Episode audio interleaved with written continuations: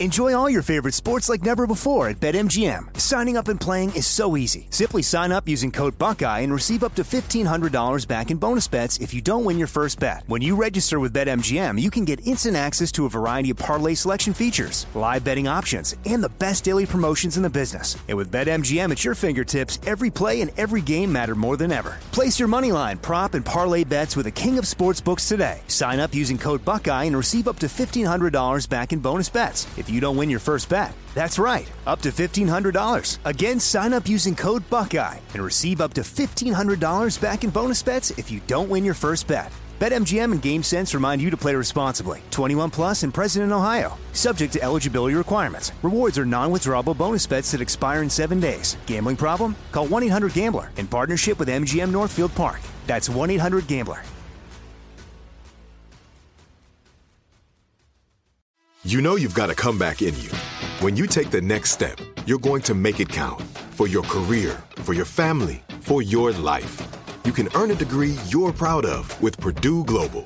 Purdue Global is backed by Purdue University, one of the nation's most respected and innovative public universities. This is your chance. This is your opportunity. This is your comeback.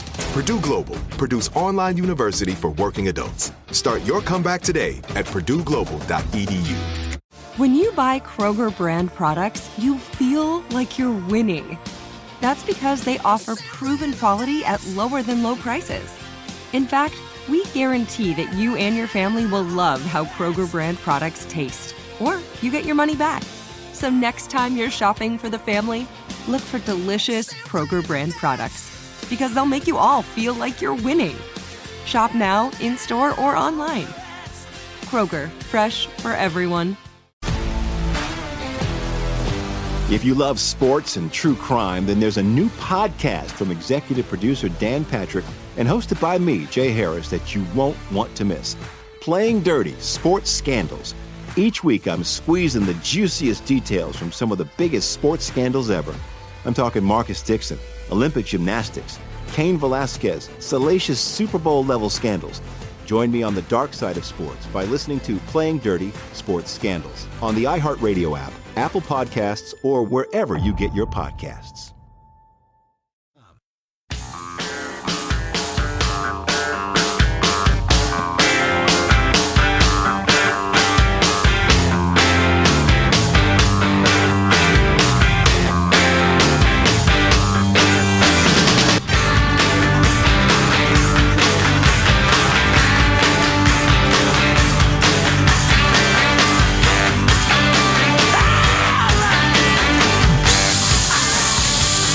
Some point, I suppose we should do full team coverage on Nicki Minaj and Cardi B got in a f- actual fist fight at some music event over the weekend, rolling around on the floor, pulling on their hair and trying to gouge each other's eyes out. A shoe was thrown. A shoe was thrown. That's good stuff right there. So yes, full team coverage on that later in the program. Yeah, super. Great. Something to look forward to.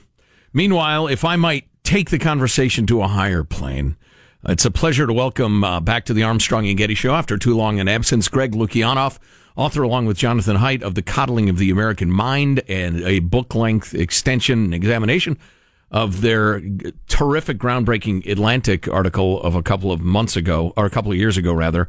Uh, Greg is also, I believe, one of the founders of FIRE, Defending Ed- Individual Rights in Higher Education. Joins us now. Hello, Greg. How are you, sir? Uh, it's great to be back. Thank you. How long ago was that Atlantic article? It was uh, 2015. It was the summer of 2015. Wow. Well, you didn't turn things around with that article because things are worse now than they were Well, then. hey, hey, hey! You have to slow the ship before you turn it. Yeah. All right. By the way, Why be- we decided to write the book is things got so much crazier after we wrote the article. We were like, "Ooh, okay, uh, I think we have to go a little deeper into this." okay. A, a couple of quick notes before we dive into it in depth, Greg. Uh, number one, I am proudly sending my youngest to a university that gets a green light from fire. For, Terrific. for communication, and uh, I thank you for uh, furnishing that resource. Secondly, as I was uh, googling your book and had typed simply the cod, uh, your book came up immediately instead Wow. of that delicious fish. So That is a delicious fish. It is. it is getting. It is getting some uh, some uh, some attention. Thank God. So let's talk about uh, the coddling of the American mind, specifically young minds. Um, and the damage that's being done. Uh, uh, what led us to where we are now? Well, the whole book is trying to figure out what exactly happened around 2013, 2014. And the, the, my, my simple perspective is I started working on campuses back in 2001, and for my entire career, the best constituency for freedom of speech were the students themselves. And then sometime around 2013, 2014, we saw this sort of uprising of students demanding that people be disinvited. They were actually demanding new speech codes. Sometimes they were demanding professors and administrators are fired for what they said, even if it's clearly protected uh, speech. And this was a really the, the shift. Uh, the shift seemed to happen overnight. And one of the reasons why I started talking to John Haidt about this was because I was also noticing that um, was kind of like this medicalization of the reasons for why they were uh, demanding that speakers not be invited. Um, that talked about you know things like PTSD and trauma, but in a way that I know enough about psychology just from being kind of a hobbyist to be like that doesn't really sound quite right. That is, that, is, that isn't the way I think a psychologist would actually approach it. So the original book was uh, the original article was trying to say, listen, uh, if we're wondering why um, what, what's going on on campus, we should be aware of the fact that we're teaching a generation the intellectual habits of anxious and depressed people. Uh, and the book really takes that uh, further, goes much deeper into, into the data. The data now actually really firmly uh, presents the fact that we are dealing with a very serious mental health problem on campus. But we also add to that, you know, don't teach a generation the habits of depressed and anxious people, but also don't teach them the habits of polarized people. Well, and, and that was the section of the article that, you know, and I've read it several times that is stuck so firmly in my mind that we are actually teaching mental illness. For instance, you know, catastrophizing the smallest of, of negative incidents or, or being sure that everyone's against me, or I'm sure you have the list of, uh, you know, uh, anxiety provoking tendencies at, at, at ready. Tell us more about that. Yeah, those, those are called cognitive distortions, and I know about this from a very personal angle. I actually give some very personal details in this book that I I realized after I'd written them. I hadn't even told my you know my wife and family about uh, about some of them.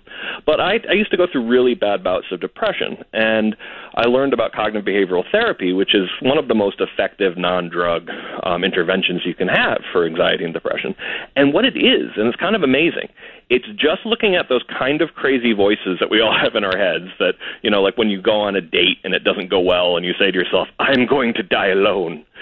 Um, anxious and depressed people do a lot more of that, un- unsurprisingly. And what's so amazing about CBT is if you just get in the habit of talking back to some of the more exaggerated voices in your head, um, for, and it worked wonders for me, you can really help uh, your, yourself battle back depression and anxiety.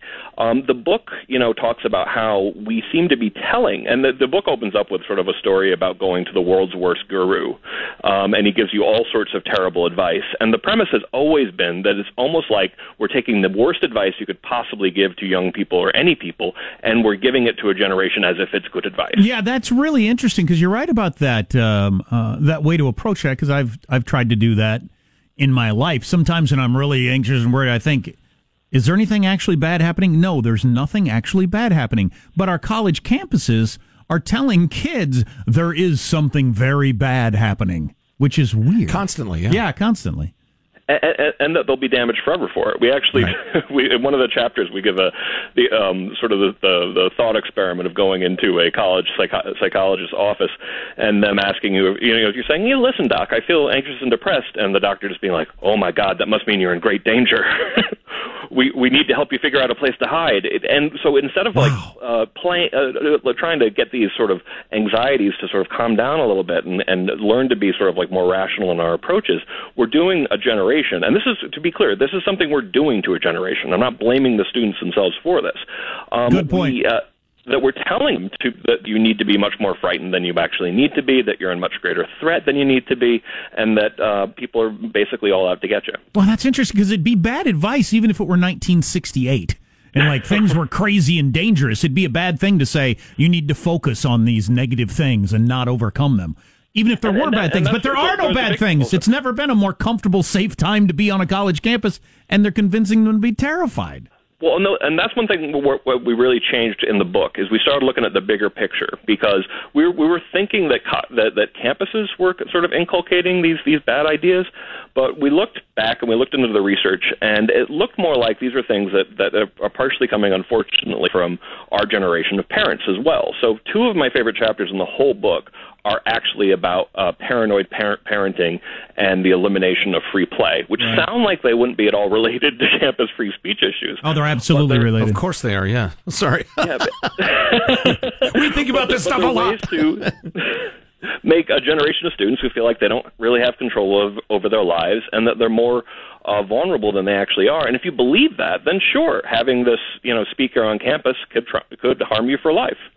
Right. You know, I do not want to turn this at all political because then I think people tend to close their ears and, and turn off their minds, but there is undeniably a political use to it. I mean, H.L. Mencken has some absolutely wonderful quotes about politics being the art of frightening the populace with various bugaboos, uh, most of yep. which do not exist.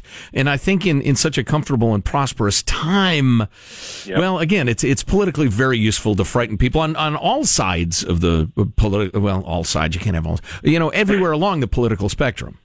Yeah, well, I'm reading Yuval Harari's new book, which he he had the temerity to come out with his book the same day that we that we did. But he talks about how this is sort of a tactic for keeping people sort of under your thumb too. Is just keep everybody scared, and you can get away with whatever you want. Yeah, Greg Lukianoff is the author, along with uh, John Haidt of the coddling of the American mind. Uh, on that theme, I I kind of wish that was what was going on because I think it'd be easier to combat. Mm-hmm. Um, but obviously we're not doing that as parents. We're not trying to scare our children for some political end. There's something weird in our culture about well, thinking we're all going to be immortal or, or, or something. That's why we call them problems of progress. I tend to think that there are some kind of predictable outcomes that you would see as we have kind of like more free time, as we have more you know resources, and we're less afraid of dying of the plague. We're able to move on to sort of next level uh, things. And you know, I'm I'm I have I have two kids under three. Believe me, and I try to say this on every interview. I get the instinct to protect the living hell out of your kids and to do it at a level that might uh, and that you have to kind of rein that in. But the problem is, for you know, a good 20 years now, there hasn't been a lot of people saying, listen, by the way, there can actually be downsides to uh, to being obsessed with both the physical and more particularly the emotional quote unquote safety of your kids. There can actually be uh, consequences to that. And finally, people like Julie Lythcott-Haims, who wrote a book called How to Raise an Adult, and we interview in the book, or Lenore Skenazy, the famous free range mom, are helping bring attention to the idea that yes, there is a downside to this this style of parenting. I took you know it, it's so it's so in our culture. I took my son to the playground over the weekend at his school. He likes it when I take him to his school so he can play on the monkey bars the way he wants to on the weekend. He can climb up on top of them and stuff. He can't do that during the school hours because they won't let him. So I mean, we've got all these so many different ways we're being attacked for doing anything the the, the slight bit, bit edgy. Starting when we're from when we're really young, no wonder we're uh, you know frightened of the slightest discomfort. Yeah, and and that also unfortunately has to do with my chosen profession, which tend to ruin everything. Uh, lawyers. Um, we we have a whole chapter on how at universities sort of over bureaucratization, but also rightful and understandable concerns about lawsuits um, yep. is one of the things that causes this really exaggerated. Oh my God, we're all in tremendous danger sense. Sure. God dang it, this is so complicated and so dangerous for society. Uh, Greg Lukianoff. Greg, can we uh, put you on hold for just a couple of minutes and come back and continue the discussion? That'd be great. Uh, fantastic. Yeah, I want to ask specifically about uh, administrations on college campuses and the nature of college education right now and how it's contributing to the problem. The Coddling of the American Mind, a book that uh, needs to be, you know, read and I discussed. think it's incredibly important. Oh, it might be the most important thing we got going. All right, so stay with us. You're listening to the Armstrong and Getty Show. Armstrong and Getty. The conscience of the nation.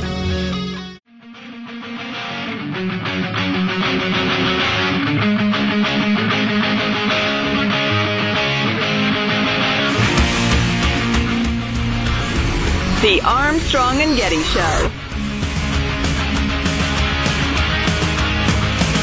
It's troubling, and I know I'm a part of it. I know I'm a part of the coddling of the American mind. We all are. It's it's a cultural, societal thing, and it plays out on our college campuses in such bizarre ways. Oh my God! Continuing the conversation with Greg Lukianoff, the co-author with Jonathan Haidt of The Coddling of the American Mind, How Good Intentions and Bad Ideas Are Setting Up a Generation for Failure. You should know going in my admiration for Mr. Uh, Lukianoff, Mr. Haidt. Uh, rain, it's somewhere between righteous admiration and they've got to get a restraining order. Um, very, very big fan of what you fellows are, are writing about. So just a, a, a, question. You know, uh, wisdom and intelligence are, practically unrelated. I mean, yep. you can see a lot of incredibly intelligent people who just are are completely out to sea. Um, what is motivating the supercharged desire to promote? Call it political correctness. Call it, uh, uh you know, coddling minds. The veal calf syndrome. I call it. Why is everybody so motivated to do this on college campuses? Well, you know, we talk about a bunch of different threads in the book. We give about six different explanatory threads about why some of these trends have gotten so much worse. But part of it um, is that you know there's not a lot of uh, pushback on college campuses, uh, and essentially once you create a echo chamber, um, thing, things tend to get much more intense. You have more polarization, people get more radical in their points of view, and unfortunately, the fact is that um, even though universities have always been tilted more leftward, they're they're now uh, in some in, in some departments they're more like 11 to 30 to one in, ter- in terms of ratios. Now, if you you don't have to have perfect parity or anything like that, but you know I know from my own experience when when I was in law school, for example, at, at Stanford in California, um, that if you end if you end up in a group where everybody's just saying not they're not disagreeing with you constructively, they're just saying yeah, and you don't go far enough to, to sort of more show off like how morally virtuous they are instead of have a real discussion. It can really spiral out of control quickly. Hmm. Is there any reversing in this? I know we, we've uh, we've pointed out a couple of universities across the country where somebody stood up um, in the administration and said, "No, where we've taken this too far." Written op eds, that sort of thing. Is there any reversing of this going on right now? University of Chicago is definitely one of the schools that's trying to push back on this, um, and I, and they uh, issued something that is now simply known as the Chicago Statement, which is a statement of academic freedom, kind of updated for the modern age. A lot of like the old academic freedom statements, the best, the last best ones came out in like the 1970s. So University of Chicago wrote this great statement talking about how you know like we have to stand by speech even when it's offensive, and you don't disinvite someone who's invited because you don't like their point of view, and really trying to prepare students for for the just the fact that when done correctly, education is going to be emotional. It's going to be difficult. It's going to it's to challenge you. It's going to hurt a little bit, you know, in uh, in, in in your head. um, and so far, the good news is that about close to 40 different schools across the country have adopted some version of the the, the Chicago Statement. Well, that's good. That's good news. Uh, so let's talk. Uh, let's go back to a point you were making earlier about uh, illustrating to parents the downside of you know turning their their kid into a veal calf because you know we all think of terrible things that could happen. It's a natural protective yep, impulse, yep. Uh, etc. I, I tweeted a couple of things over the weekend on the theme that since it's inevitable that a uh, a monopoly on thought or a monopoly on opinion always results in horror. Uh, if you can demonize or make illegal other points of view, uh, you know, every time we've tried this in human history, it goes horribly, horribly wrong. You'd think that would be a fairly easy point to illustrate to young, bright people attending colleges. Yeah, well, but, but part of the problem is, and this is something that really brought uh, Haidt and I together, is that um, you know Bill Bishop pointed out in a book called The Big Sort that we increasingly live in more politically homogeneous, not just counties, but even neighborhoods down to the city block. So a lot of us don't even have you know constructive people to disagree with who live next to us.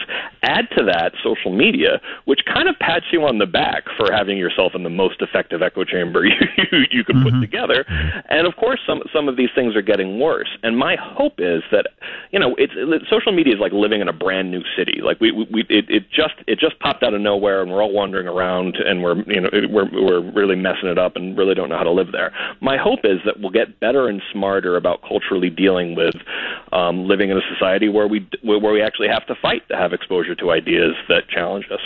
I like that you've expanded it, uh, looking at this problem not just to the college campuses, even though it's um, you know, particularly interesting there since it's the opposite of what is supposed to happen on a college campus. But yeah. the, all through life, the the, the coddling of uh, children's bodies and then their minds in college, and now, you know, last week the big story: David Remnick disinviting Steve Bannon because he wasn't his people didn't want him to debate. I mean, in all areas of our life, we're we're trying to avoid ideas and and yeah. and, and feeling uncomfortable in any way. It's weird for a society. And, and this is what undergirds my whole. I don't actually. I don't think it's that weird. I think the situation normal for most of human history is the way we treat dissenters is we make them drink hemlock, we kick them out of our communities, we chop off their heads, we tie them to stakes and burn them. Um, this is all. This is history normal. Is we're, is we're tribal and we get rid of people who disagree. Hmm. But one of the greatest inventions we've ever come up with as a species is, oh my God, what if I actually listen to the people who I really dislike? What if I actually see if they have a point? What if I stop listening just to my, you know, neighbor and kin? And it's it's funny because when you see people, you know, advocating on campus for by the way words are just another form of violence opinions are you know are inherently violent if they if they're really offensive um, what i always like to point out is these aren't new ideas these are very very old bad ideas. And yes it's an invention to say that there's a distinction entirely between opinions and and violence.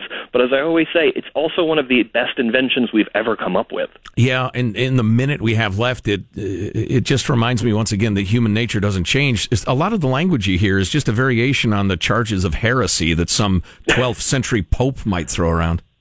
That is exactly right. I wrote a piece called "We Are All Blasphemers" and pointed out how every last one of us um, should be executed in the eye of someone either currently living in the world right now or somewhere in history. Wow, that's that's a good point right there. Yeah, indeed. Greg Lukianoff, who's the author, along with Jonathan Haidt, of "The Coddling of the American Mind," I suggest everybody in the world buy five copies and send it to everybody you know. Uh, Greg, it's always great to talk to you. Keep up the good work, and we look forward to the next time. Tremendously fun discussion. Thank you. All right, thanks. Boy, and he he's right. I'm wrong. I'm right that it's weird for our culture, but it's not weird for human history. It is the most common thing for human history that you don't allow any other point of view sure. the official one. Yeah. Well, weird is in off-putting and disturbing. I think you're right about that. What's coming up in our news, Marshall Phillips? Well, we got Republican Senator Ben Sasse in his grim assessment of both political parties. New worries today about Syria, the red line about to be crossed with chemical weapons, and the Kaepernick effect on Nike sales. We have an update for you minutes from now. Oh, I want to hear that. Yeah, this whole Syria thing, and you know, if we act, everybody's going to claim Trump did it. To, hide the boot Woodward book and that sort of thing. Monica missiles. Yeah, exactly. Stay tuned to the Armstrong and Getty Show.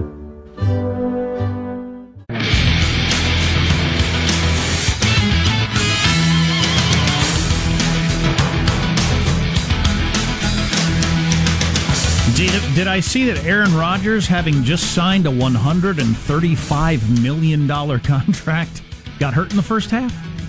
Uh, I didn't know that. I heard he staged a stirring comeback at the end of the game. Yeah. Oh, well, he must have come back. Yeah, he was carted off and then right. came back after halftime. Oh, carted the courage. Yes. So I just saw the carted off part, but he came back. Uh-huh. But he he's the highest paid player in the NFL now. $135 million deal total. Woo-wee. Let's get to the news now with Marshall Phillips. I got to tell you, if you think there's too much drama in the Trump White House, you're certainly not alone. In fact, Republican Nebraska Senator Ben Sasse says the current White House causes him to regularly consider leaving his party. Frankly, neither of these parties have a long term vision for the future of the country. You know, 10 years from now, where are we going to be in the future of work when young people are disrupted out of jobs three times a decade? Future of war and cyber the collapse of community. Like there's massive stuff happening in America, and these parties are really pretty content to do 24-hour news cycles screaming at each other. The main thing that the Democrats are for is being anti-Republican and anti-Trump, and the main thing Republicans are for is being anti-Democrat and anti-CNN. And neither of these things are really worth getting out of bed in the morning for. I think we should be talking about where the country's going to be in 10 years. The only you way need to drum him out of the party. Well, that's he, sassy. And he probably will be. The only way you say that is if you don't care about whether or not you get reelected, and he and he doesn't. And uh, that's what we're talking about when we're telling you people stop screaming at each other over R versus D. He was asked about whether he's planning to run for president in 2020 because they ask anybody who all of a sudden becomes a media darling that right. question. He said he's more likely to run for the local noxious weed control board. he said we spend way too much time talking about campaigning in Washington, D.C. And noxious weeds are, well, they're noxious. He also said he considers himself an independent conservative who caucuses with the Republicans. Be similar to what Bernie was all those years, an independent socialist yeah. who caucused with the Democrats. Yeah, yeah. You know, the, the people like Bernie Sanders who have an ideology and have to go along with some party to be in the you know in politics at all. People like Bernie and Ben Sasse get a lot of attention for a reason because none of these other jokers believe freaking anything other than they want to stay in office and get rich. Uh huh. So frustrating. That is a nice reminder of a beloved family joke, though. On the uh, the approach from the south to beautiful Sunriver, Oregon, every summer there was a big sign along the highway that said "Noxious weeds are your responsibility," with "your" really emphasized. And running joke was I'd occasionally ask the kids, "Now, noxious weeds, whose responsibility do you think do you think they are?" yeah, man, I miss having kids around. Switching gears, the Syrian government may be preparing to use chlorine gas against the nation's last rebel stronghold, according to a number of U.S. officials. Washington is getting ready. They're preparing options for a response if Bashar al Assad carries out the attack. President Trump repeatedly threatened to carry out an attack against the Syrian regime if there are mass killings in Idlib province, where thousands of rebels are holding out along with as many as 3 million citizens. Yeah, so there's, civilians. there's a ton of people there, and you know, two two things on this. Is the rest of the world thinking about doing anything about this? Boy, people love the whole Holocaust Memorial Never Again talk, but anytime somebody's setting up to pull off another Holocaust of some sort, the world just says, "Eh, what are you going to do?" Somebody ought to do something about Maybe this. Maybe the United States will stop it, and if they don't, I guess that's just the way it goes. Yep. So you got that angle. Then you've got the Trump vowed we wouldn't allow that to happen. I don't know where I come down on this, whether or not we should use our awesome military power to try to stop something like this from happening. I mean, it seems like it's a I'm walking down the street and somebody's attacking an old woman. I should do something to try to stop that from happening. Um, on the other hand, the fact that the rest of the world is willing to ignore it, it's, it's pretty frustrating. Yeah, I, we all, and, and there are times I don't think the president understands this um, thoroughly enough when he complains about the amount of money we spend around the world to, to keep the world at peace. But I think we all benefit when norms like no gas attacks are enforced. I think it's good for all of humanity when somebody gets punched in the face who deserves it. Um, but it is a little frustrating that the rest of the world points at us and says, somebody ought to do something. You're somebody. Right. And if Trump does do something, I guarantee you there's going to be talk that it's because of the Woodward book, because of the op ed in the New York Times, et cetera, et cetera. That's Well, why. I would hope the fact that there's a screaming headline every single day would weaken that argument. You would think, but it doesn't. Angry people and alleged boycotters aside, Nike is apparently getting a big sales boost from its Colin Kaepernick commercial. New report says Nike's online sales grew 31% over the Labor Day weekend, a big jump from last year's 17% seasonal increase. You know how I'd rather be ignorant than learn something on Bing? I'd rather be bloodied and barefoot than wear Nike shoes at this point. Really? Yeah, that's right. wow. You would go unshod rather than wear Nikes. In all conditions. Nikes. Now, I have like 35 Nike golf shirts that are still hanging in my closet. So I got to figure out what to do with them. Nike's I'll just sweat in them an extra next time I play. Nike stock initially fell over 3% after the shoe company announced its endorsement deal with Kaepernick, but Sell! the shares have since begun to rebound. And Buy! For, and for his part, Tiger Woods is endorsing the new ad. I think Nike's trying to uh, you know get out ahead of it and try and do something that's special, and I think they've done that. It's a, it's a beautiful spot. Ti- Tiger Woods. and uh, some pretty powerful people in the spot. Right, right. Tiger Woods, who gets a check for what? At various times in his life, ninety million dollars a Uh, year it's none from Nike. business. Yeah. Says Nike did a good job. He Yeah, thinks they're on the right side of this. yeah. Um, Washington Post with an uh, editorial that I thought was really good from a guy named Michael Serazio. I don't know his work, but he said Nike isn't trying to be woke; it's trying to sell shoes. Putting Colin Kaepernick in ads is branding, not social action. Yep. But I was just a business Yeah. decision. Yeah. So there you go. Uh, Jack, you had mentioned an NFL contest featuring Aaron Rodgers, the Packers' Aaron Rodgers. He came back from a first half knee injury to lead the Packers to their biggest fourth quarter comeback in franchise history Wow, over really? the Bears. There was a great play, a great call from the second half where Rodgers managed to uh, throw a 75 yard touchdown pass to Randall Cobb. Snap to A-Rod. Rushes on. Has time. Looking. Throws. Middle. Got his man. Brings He's free to the 50. He may go all the way to the 20 down the right side. And there's Randall Cobb to the five, to the end zone, to the touchdown. Oh my goodness! Randall Cobb to the lead score. Dang it. Hey, color commentator. Yeah. Am I the only guy who thought the entire takeaway was shut the hell up, color commentator? yeah, absolutely. Was that the great, what's his name, former Bengal? Boomer Esiason? No. Ickey Woods? Other Bengal. Uh, tall guy, receiver, white guy. He's always working with Al Michaels. Oh, Cris What's his- Collinsworth. Yeah, Cris Collinsworth. He was a quarterback, right? Oh, he was a wide receiver. He was a wide receiver. He's, one of the, he's a Hall of Fame wide receiver. Yeah. Listen to you lecturing people on sports. you could name three teams. Well, I could name three teams. I couldn't name three players.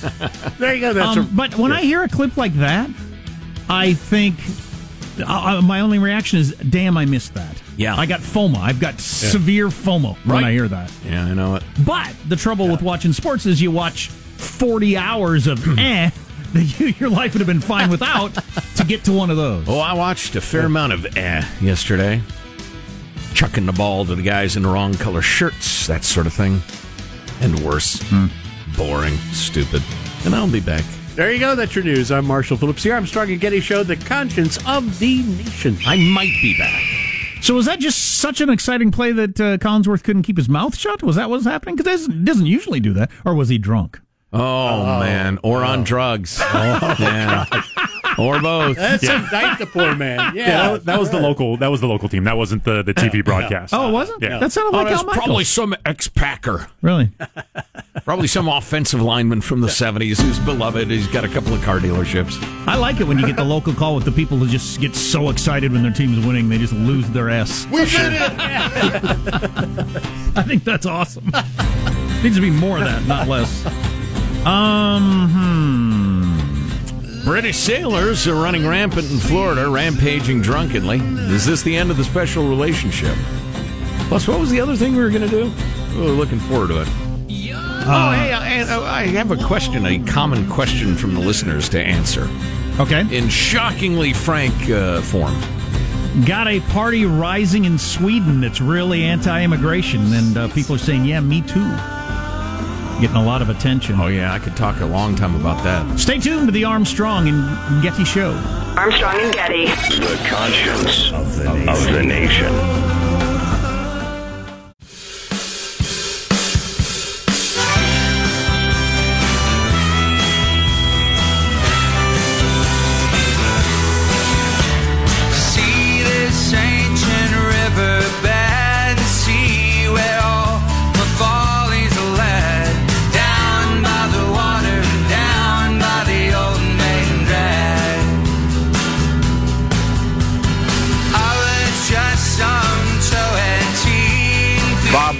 Woodward's new book came out, or the excerpts did, and it's called All the President's Men Think He's an Idiot. It is just, uh, All right. Uh, yeah, right. Clever little fella. Woodward's up on the Today Show. I will start reading the book tonight, and I will report any tidbits I find entertaining. Oh, that's right. We have another uh, Maher clip that we were thinking of playing, in which he and uh, Ben Affleck, who, uh, no, no, I'm sorry, it was Jim Carrey. That's right. We're making a plea to embrace socialism in the United States. Did you watch the new Jim Carrey show where he plays the uh, Mr. Rogers type character who's going through a personal crisis? I've seen the first episode. I haven't. I haven't finished the series. What but did you think of it? It's interesting. Yeah. On what of the many Getting- outlets for entertainment uh, is it? Showtime, right? Okay. I think it's net. Okay, I'm- whatever. I'll find um, It's, it's uh, getting a lot of attention, and uh, Yeah, it looked interesting. I'm not a Jim Carrey guy. I always feel like I can see him working.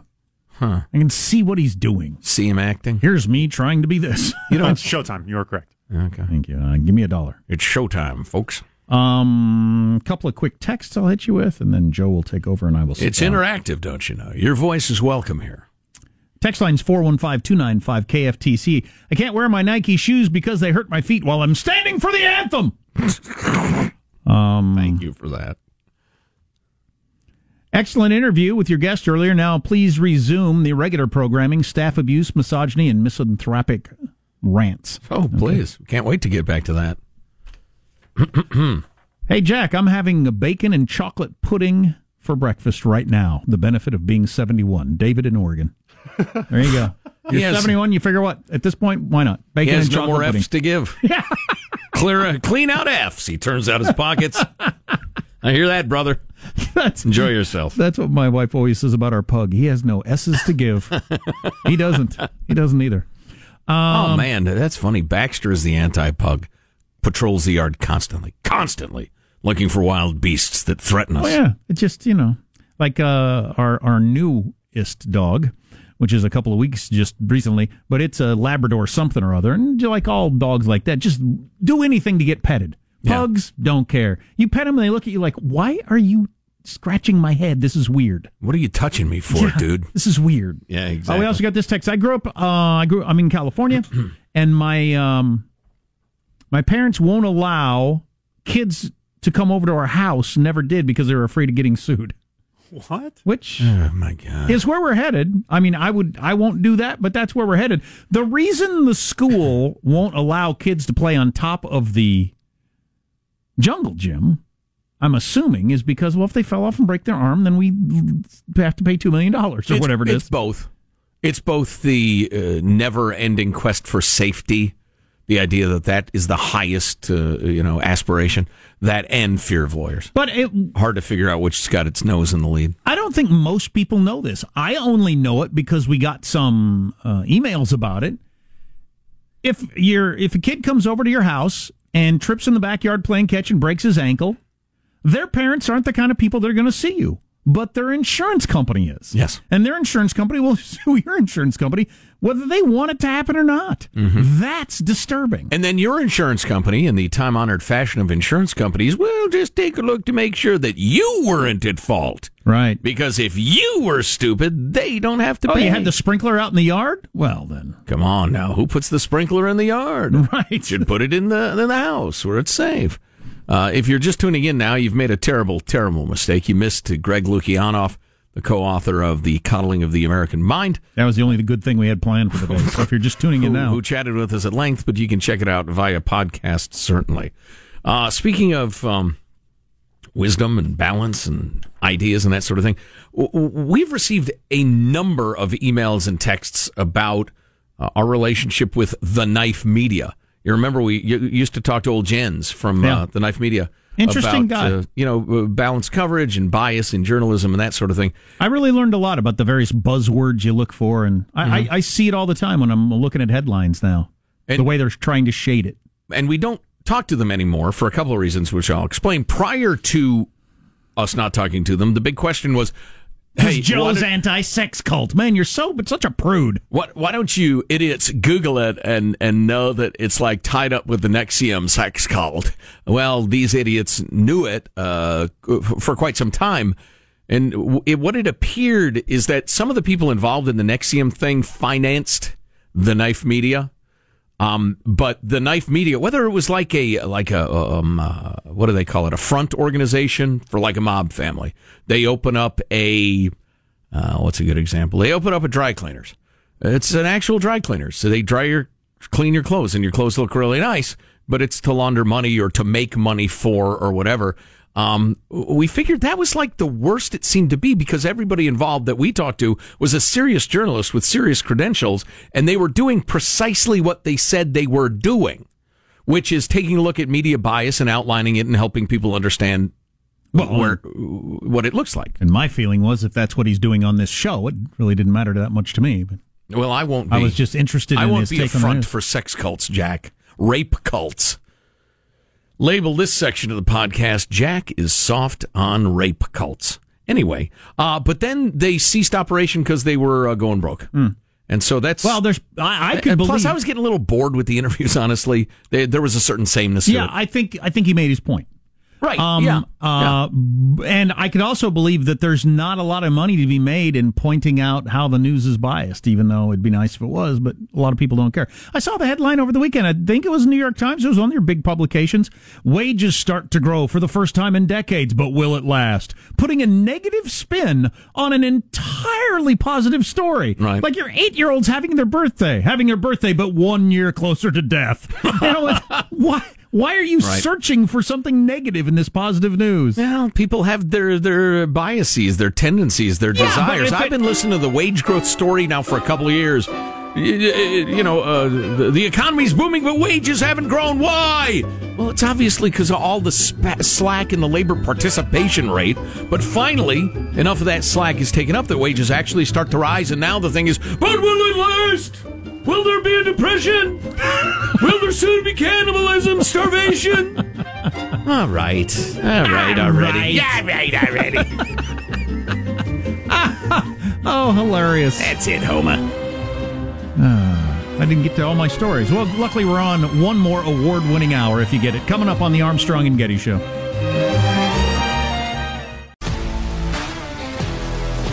If you love sports and true crime, then there's a new podcast from executive producer Dan Patrick and hosted by me, Jay Harris, that you won't want to miss. Playing Dirty Sports Scandals. Each week, I'm squeezing the juiciest details from some of the biggest sports scandals ever. I'm talking Marcus Dixon, Olympic gymnastics, Cain Velasquez, salacious Super Bowl level scandals. Join me on the dark side of sports by listening to Playing Dirty Sports Scandals on the iHeartRadio app, Apple Podcasts, or wherever you get your podcasts. From LinkedIn News, I'm Jessi Hempel, host of the Hello Monday podcast. In my 20s, I knew what career success looked like. In midlife, it's not that simple. Work is changing, we are changing, and there's no guidebook for how to make sense of it. Start your week with the Hello Monday podcast. Listen to Hello Monday on the iHeartRadio app, Apple Podcasts, or wherever you get your podcasts. From LinkedIn News, I'm Leah Smart, host of Everyday Better, an award winning weekly podcast dedicated to personal development. Whether you're looking for ways to shift your mindset or seeking more fulfillment in your life, we've got you covered. Join me as we dive into captivating stories and research backed ideas that have empowered me and others to lead lives with more clarity and intention. Everyday Better, making growth an everyday practice. Listen to Everyday Better on the iHeartRadio app, Apple Podcasts, or wherever you get your podcasts. You may know Jackson Pollock, the painter famous for his iconic drip paintings. But what do you know about his wife, artist Lee Krasner? On Death of an Artist, Krasner and Pollock, the story of the artist who reset the market for American abstract painting. Just maybe not the one you're thinking of. Listen to Death of an Artist, Krasner and Pollock on the iHeartRadio app, Apple Podcasts, or wherever you listen to podcasts.